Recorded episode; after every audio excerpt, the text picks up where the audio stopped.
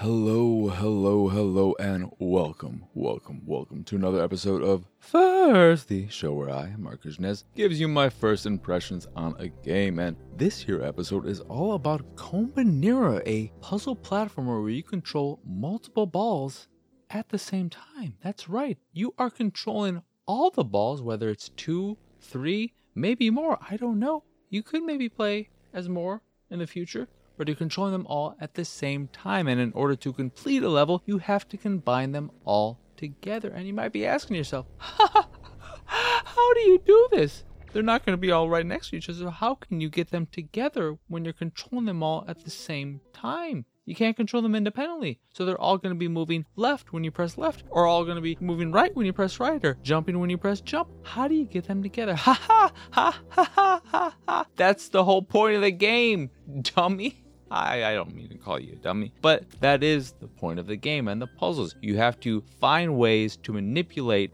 the balls to get them together. So maybe there'll be one that you put up against a wall and then you keep pushing the other ones towards that ball that is locked in place because it can't move forward because of the obstacle in its way, and so on. Maybe there'll be a hole in the ground, or you'll have to jump at the right time so that it hits a ceiling and doesn't keep moving forward while other ones are moving forward. You have to figure out how to get the balls together, but there's more to it than just that. There will also be hazards in your way, like spikes and whatnot, that are of various colors, and colors come into play in that if a blue ball goes over a bunch of spikes that are colored blue, it won't take damage, but if a white ball or another colored ball does, they will take damage, and by damage, I mean they will die. And die you will a lot in this game. It's an interesting concept that has been done before here and there. It's not something you see a lot of because it is a bit mind breaking. Brain bending, is that what they say? That's what they usually say, right? Brain bending, not mind breaking.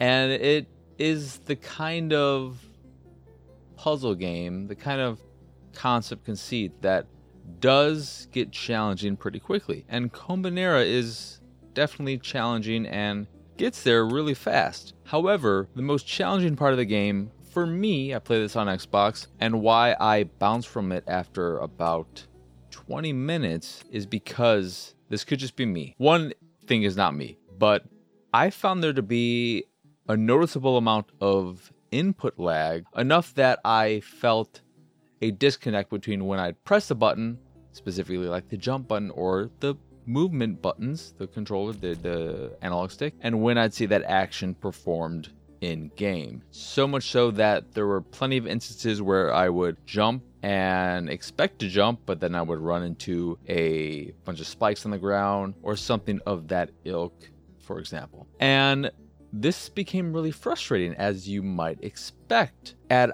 on to that the fact that the controls themselves are a bit loose and slippery and floaty. They're not tight. And in a game where precision is really, really key, tight controls are incredibly important. And I think Kombinera feels okay.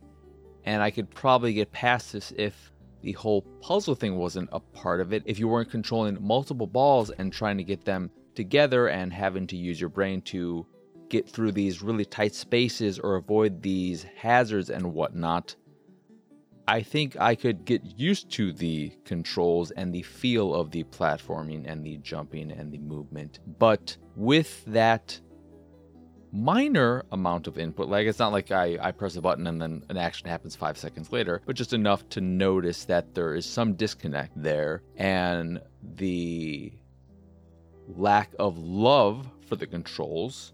I just couldn't get into Kombinera.